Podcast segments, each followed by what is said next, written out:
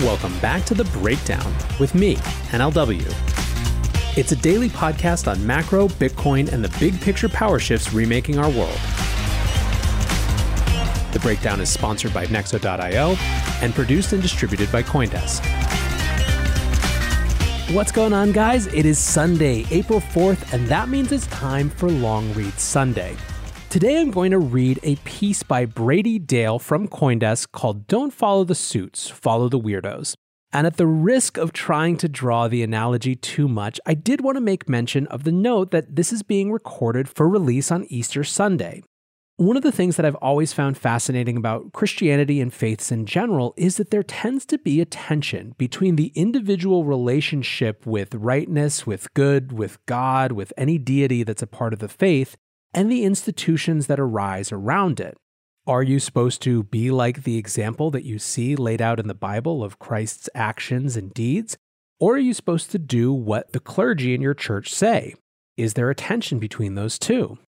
This tension throughout the ages has created schisms in organized religions. In fact, you don't really have any major religions that don't have some version that haven't experienced some backlash, some group that tried to say that you should reject the principles of the institution and instead focus on your direct relationship with the divine, even if it leads you in strange and unexpected places. This is, of course, what Sufism, for example, in Islam is all about. Now, I don't really buy the idea that Bitcoin is a religion, although certainly we can act like fanatics on occasion. I do think, however, that we are in a moment of institutionalization.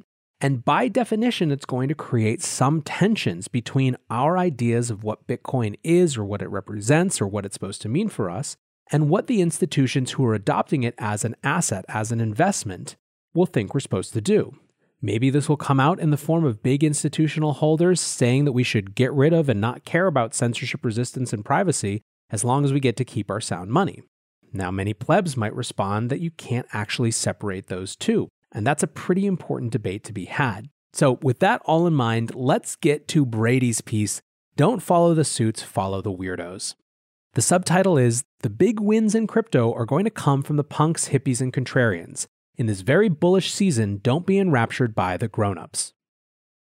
Cryptocurrency was invented by a guy who liked message boards. Then a young developer who thought decentralization could go even farther kicked off a world computer with a white paper and some emails. The big wins in crypto are going to come from the punks, the hippies, the malcontents, and the contrarians. What I'm saying is, in this very bullish season, don't be enraptured by the suits. We see the allure of the suits here at Coindesk in a very different way.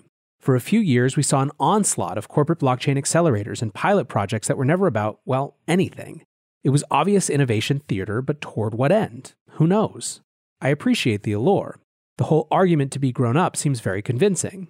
Yes, the future of blockchains is probably enterprise something something. It sounded truthy. Now the suits are back, and it looks like this time they are here for real. Instead of blockchain not Bitcoin, it seems like we've hit an inflection point where a lot of the rich guys hold a little BTC and maybe some ETH. So is it all game over once Goldman or Morgan Stanley opens up a crypto division? Game set match, Satoshi has won. So Wall Street can take it from here, right? Just today, Visa announced a demo project using an Ethereum stablecoin. So this is all settled? That's not where I'd place my bets. I would suggest continuing to look at what the tinkerers are up to. The method works, it's where I've invested my reporting attention and it keeps paying off. Like non fungible tokens now, I first wrote about them in 2018. I told you about OpenSea three years before the venture capitalist at A16Z dropped 23 million into the NFT market. Were you happy about the Uni airdrop? This guy gave you a heads up about Uniswap a year before it started to shake up the space. The DeFi summer of 2020 was wild, right? Well, I first told you about the decentralized finance market compound in 2018, and I was digging into MakerDAO regularly through 2019. It's not hard to find real stuff out on the edge, that's where all of it is. The suits show up when sectors become safe after they plateau. They show up when something can turn into a nice, predictable little business. They show up once it's boring. If they manage to show up early, they show up to make it boring. Looking for the best way to unlock your crypto's liquidity? Nexo.io is exactly what you need. Borrow against your digital assets at just 5.9% APR. Earn passive income with yields of up to 12%. And swap between more than 75 market pairs with the instant Nexo exchange. Try the Nexo wallet app to get the whole 360 degrees of crypto banking. Get started at nexo.io. The opposite of suits is DAOs, decentralized autonomous organizations. The first big one didn't work out great. Shortly after that debacle, MakerDAO decided to get a lot more formal, though the protocol itself continued to be governed by token holders.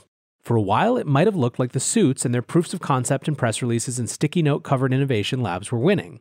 But that had clearly changed by last summer when we saw DeFi take off and people started to once again get excited about organizations that exist entirely on blockchains, with no formal instantiation in the legal governed world. The most prominent DAO in this space doesn't even really use that branding. It is Yearn Finance. I often wonder how many people who put their assets into Yearn think about the fact that there are a bunch of actual people behind this thing. What might be called the staff of Yearn put a ton of time into it, they make a lot of money from it, and at least insofar as I've been able to determine, none of that occurs under the auspices of any sort of formal organization as you or I might normally expect. No company, just a baby giant growing. Basically, we have a bunch of smart contracts written by an enigmatic DeFi artiste that attracted a bunch of other savvy degens to get involved and start suggesting ways to juice the already considerable profits on assets dropped into Yearn. This is not normal. This is weird. Yet, Yearn and other DAOs like it will grow and shake things up further. On the other end of the spectrum, we have Facebook's foray into crypto. Born as Libra, downgraded to Diem. The social network thought that it could convince global regulators to allow it to upend the way money works by asking nicely and showing up at a lot of legislative hearings. Turned out that asking permission to disrupt global industries doesn't work that well. Zuckerberg and co. never really appeared to have actual conviction about decentralization. The company needed to diversify its revenue streams if Facebook was going to let users communicate privately, as the company had been promising in 2019. But playing nice with the global money cops didn't work out, so it moved on. Actual change comes from folks too irascible to quit doing something because someone tells them it's a bad idea or it doesn't fit into their conception of how we've always done things. So if big banks and financial companies and payment firms want to hop in, cool, let them. But that's not when the excitement starts. That's when the excitement ends. If you want excitement, keep your eyes on the folks with unicorns on their shirts, buzzes on their hair, and chains hanging off wherever.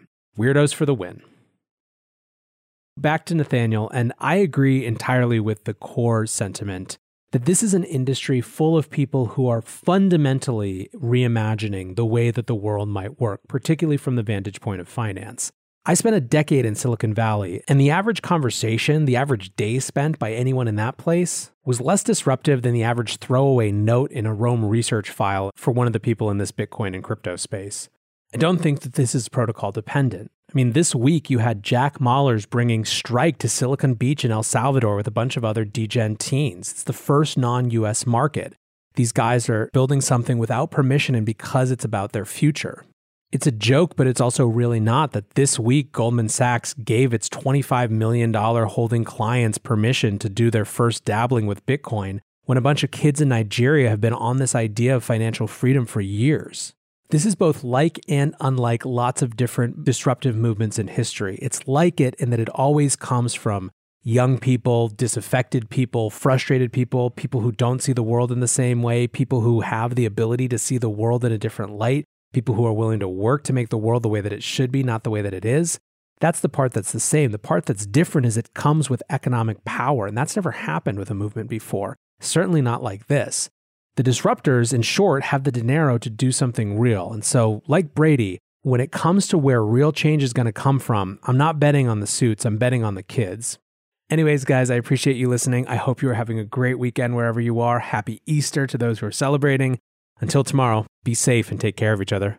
Peace.